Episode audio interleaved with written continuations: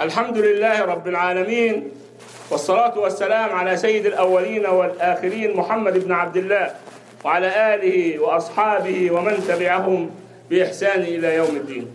يقول سبحانه وتعالى ويذكر لنا بقية هذه الصفات الجليلة الجميلة التي يتصف بها عباد الرحمن. فيقول الذين لا يشهدون الزور وإذا مروا باللغو مروا كرام أي لا يقصدون مجالس اللغو. وهي كل قول باطل لا يترتب عليه. حسنة ولكن لحرصهم على مروءتهم وكمال خلقهم لا يقصدون مجالس اللغو. وهو كل قول لا يرجى منه خير. ولكن إذا مروا بها مروا كراما أي لا يجلسون إليها والذين لا يشهدون الزور والزور هو الباطل سواء كان قول أو فعل. فلا يجلسون أو لا يأتون مجالس الزور. مشت... سواء كانت مجالس مشتملة على أقوال محرمة أو أفعال محرمة كالخوض في آيات الله أو الجدال بالباطل أو الغيبة والنميمة والسب والقذف والاستهزاء وحضور الأغاني والمعازف والمسرحيات والتمثيليات. ولا يغرنكم قول هؤلاء المفتونين ممن تسموا بهتانا وزورا علماء أو دعاة أن هذه الأشياء ليس فيها شيء. فاحضر الأفلام واحضر المسلسلات واستمع إلى الأغاني. هذه كلها تفسد القلوب وهي من الكبائر. وفي سبب وسبب في سخط الله سبحانه وتعالى على طائفة من هذه الأمة فيقذف عليهم حجارة من السماء ويخسف بهم الأرض ويمسخهم قردة وخنازير. فلا تغتر بهؤلاء المفتونين الذين أفسدوا الأمة وأضلوها عن الصراط المستقيم. والذين لا يشهدون الزور. وإذا مروا باللغو مروا كرام. بعض الناس يقول لك هنعمل مناظرة مع واحد رافضي. الرافضي دينه تكفير الصحابة وسبهم. ورمي أمهات المؤمنين بالفاحشة وسب عرض النبي وتكذيب الخالق سبحانه وتعالى بأنه لم يحفظ كتابه. كيف تناظر هؤلاء؟ كيف تصبر على سماع هذا الإجرام فنقول لهذا المفتون الذي يذهب ليناظر هؤلاء الناس أنت على خطر عظيم. ولو أنزل الله سبحانه وتعالى عقابه لشملك قولا واحدا. هؤلاء لا يناظروا. هؤلاء ارتدوا عن ملة الإسلام. هم على دين غير غير دين محمد صلى الله عليه وعلى آله وسلم. وهم يقولون ذلك. نحن على ملة غير ملة النواصب أي أهل السنة. فربنا غير ربهم ورسولنا غير رسولهم وكتابنا غير كتابهم وإمامنا غير إمامهم. ورغم ذلك تسمع بعض المفتونين المنتسبين بهتانا وزورا إلى إلى أهل السنة يقول هم إخواننا من المسلمين قاتلكم الله أن تؤفكون فلا يجوز مناظرتهم. والقول فيهم قول العلماء الأولين. من سب أصحاب النبي صلى الله عليه وسلم مجرد السب يخلد في الحبس إلى أن يتوب أو يموت في الحبس. أما من كفر أصحاب النبي جملة واحدة فقد مرق من الإسلام. يقول ابن حنبل أحمد بن حنبل إمام أهل السنة والجماعة إذا سمعت الرجل ينتقص أحدا من أصحاب النبي صلى الله عليه وسلم. فاعلم أنه زنديق. فاعلم أنه زنديق. قد امتلأت الفضائيات المشؤومة النجسة بسب أصحاب النبي وتكفيرهم ورمي أمهات المؤمنين بكل فاحشة وكل سوء. فنسأل الله سبحانه وتعالى أن ينتقم منهم عاجلا غير آجل. والذين لا يشهدون الزور وإذا مروا باللغو مروا كراما والذين يقولون ربنا هب لنا من أزواجنا وذرياتنا قرة أعين واجعلنا للمتقين إماما هؤلاء عندهم علو همة فإذا دعوا دعوا دعوة عظيمة. هم ينتفعون بها وكذلك ينتفع بها تنتفع بها ينتفع بها أزواجهم وذراريهم بل والمسلمين. ربنا هب لنا من أزواجنا وذرياتنا قرة أعين. شيء تقر به العين. أي أنهم يدعو الله سبحانه وتعالى أن أن يهب له من أو أن يهب لهم من أزواجهم وذريتهم قرة أعين عباد وإماء صالحين يعبدون الله سبحانه وتعالى ويوحدونه فينتفعون وينفعون آباءهم وينفعون غيرهم من المسلمين. والذين يقولون ربنا هب لنا من أزواجنا وذرياتنا قرة أعين واجعلنا للمتقين إماما أولئك يجزون الغرفة بما صبروا ويلقون فيها تحية وسلام. هم لن يصلوا إلى هذه الدرجة من الإمامة في الدين وفعل هذه الأعمال العظيمة والاتصال بهذه الأخلاق الجليلة الجميلة إلا بالصبر.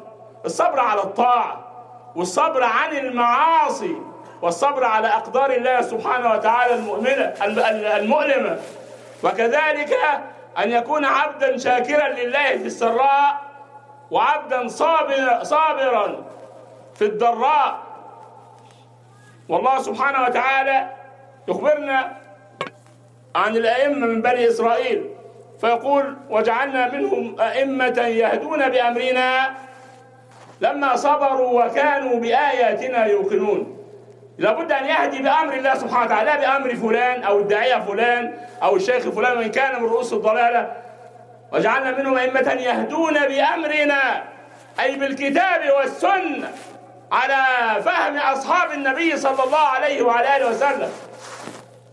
لابد أن يكون هدفك في الدنيا هو نصر شريعة الله سبحانه وتعالى ولكن بالشريعة. وبالحق كما جاء في الكتاب والسنة. ولا تبتدع طريقة تزعم أنها نصر لله ولشريعته. كذبوا. الله سبحانه وتعالى غني عن بدعكم أيها المبتدع المجرمون الذين أحدثوا طرقا ما أنزل الله بها من سلطان. انتحلوها من غير المسلمين وتسببوا في سفك دماء المسلمين. وهم لن ينصروا الله.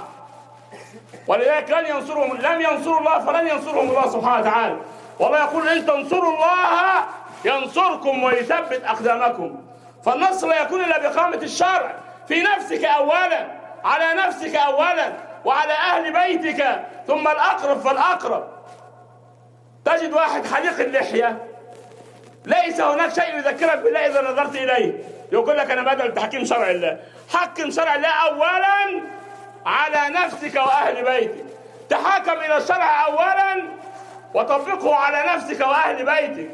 إن عجزت أن أن تروض نفسك لتكون لتكون عبدا لله طبقا لكتابه وسنة نبيه بفهم الصحابة فأنت عن غيرها أعجز. جاهد نفسك في الله. جاهد نفسك في الله وطبق شرع الله على نفسك أولا وعلى أهل بيتك. ثم انظر بعد ذلك إلى الخلق. أنجو بنفسك. ستموت وحدك وتدخل القبر وحدك وتبعث وحدك وتحاسب بين يدي رب العالمين وحدك. اعدد لكل عد عد لكل مسألة إجابة فإنك بين يدي من يعلم السر وأخفى. أولئك يجزون الغرفة بما صبروا ويلقون فيها تحية وسلاما الجزاء من جنس العمل. لما علت همتهم في طلب مرضاة الله سبحانه وتعالى الله سبحانه وتعالى جزاهم بأعلى الدرجات في الجنة. والغرفة هي أعلى الدرجات في الجنة. بما صبروا يلقون فيها تحية وسلاما.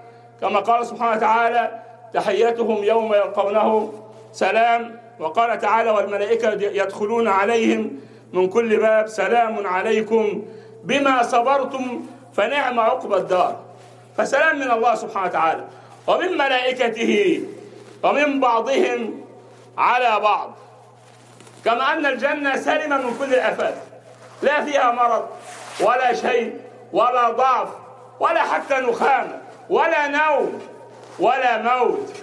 ولكنه نعيم أبدي سرمدي. لا يزدادون فيها إلا نعيما ولا يبغون عنها حوالا. وهم مقيمون في جوار رب العالمين أبد الآبدين. فهذا هو النصر المبين والفوز المبين الذي يجب أن تحرص عليه وأن تعلو همتك إليه. واترك سفاسف الأمور واترك الدنيا وما فيها فإنها لا تساوي عند الله سبحانه وتعالى جناح بعوضة. ثم قال سبحانه وتعالى في ختام هذه الآيات أولئك يجزون الغرفة بما صبروا ويلقون فيها تحية وسلاما خالدين فيها حسنت مستقرا ومقاما قل ما يعبأ بكم ربي لولا الله سبحانه وتعالى غني عنكم وعن عبادتكم وعن طاعتكم. ولكن هو يأمركم بالطاعة ويقبل منكم التوبة بعد أن بارزتموه بالمعاصي ويتقبلها منكم. ثم يرزقكم الجنة والدرجات العلى فيها. فالطاعة تنفع أصحابها. والله سبحانه وتعالى غني عن عباده. كما قال لو أن أولكم وآخركم وإنسكم وجنكم كانوا على أتقى قلب رجل واحد منكم ما زاد ذلك في ملكي شيئا. ولو أن أولكم وآخركم وإنسكم وجنكم كانوا على أفجر قلب رجل واحد منكم ما نقص ذلك من ملكي شيئا. فاعمل لنفسك واعمل لساعة سوف تأتي. لا محالة وهي ساعة الموت. وفيها يعرف كل إنسان أين مستقر مستقره ومكانه. هل هو في الجنة أو في السعير؟ نسأل الله سبحانه وتعالى أن يجعلنا جميعا من أهل الجنة ولا يجعلنا من أهل عقابه وسخطه وناره. إنه ولي ذلك والقادر عليه. قبل أن أنهي كلامي أذكر الإخوان بأننا نحن الآن في شهر الله الحرام المحرم ومن الأشهر الأشهر الحرم. النبي صلى الله عليه وسلم كان يقول أفضل الصيام بعد شهر رمضان صيام شهر الله الحرام أي يقصد المحرم.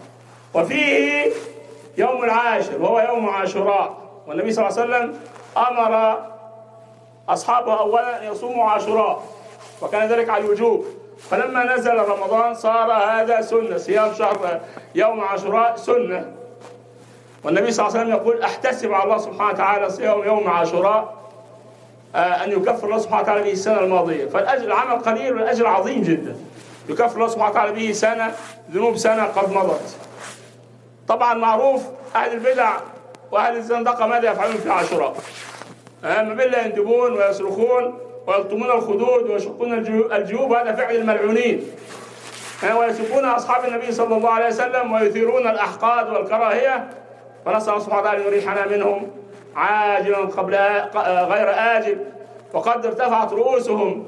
ونسأل الله سبحانه وتعالى أن ينكسها. وكل ذلك بسبب إعراض أهل السنة عن الكتاب والسنة. واتبعوا كل ناعم عودوا إلى الكتاب والسنة. هؤلاء الناس لا يرقبون فيكم إلا ولا ذمة والله لو تمكنوا فيكم لسحلوكم وسلخوكم. كما فعلوا بإخوانكم في العراق كما يفعلون الآن بإخوانكم في سوريا ولبنان. وما حلوا في أرض إلا ومزقوا أهل السنة تمزيقا. وأهل السنة عندهم أكثر الناس أكثر من البوذيين والهندوس وكل أهل الملل. وهم لا يرقون في في أهل السنة إلا ولا ذمة. ويبتكرون وسائل من الموت لم يذهب إليها لا الأولين ولا الآخرين من سلخ الأحياء. يسلخ المؤ السني سلخا وهو حي. أو وضعهم في الأفران أحياء. أو وضعهم في الماء المغلي أحياء. أو استخدام الدريل لخرق العيون والآذان والجماجم وهم أحياء. ما يفعل ذلك ما فعل ذلك أحد. ما فعل ذلك أحد من أعدى أعداء المسلمين ولكن هم أعدى أعداء الأمة وهم على ملة غير ملة محمد صلى الله عليه وعلى آله وسلم.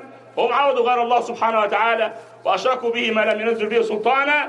أسأل الله أن يريحنا منهم عاجلا غير آجل إنه ولي ذلك والقادر عليه. اللهم اغفر لنا ذنوبنا وإسرافنا في أمرنا وتولى أمرنا وكن معنا ولا تكن علينا. واحقن دماء المسلمين في مشارق الأرض ومغاربها واحفظ عبادك المسلمين في الشام وفي فلسطين.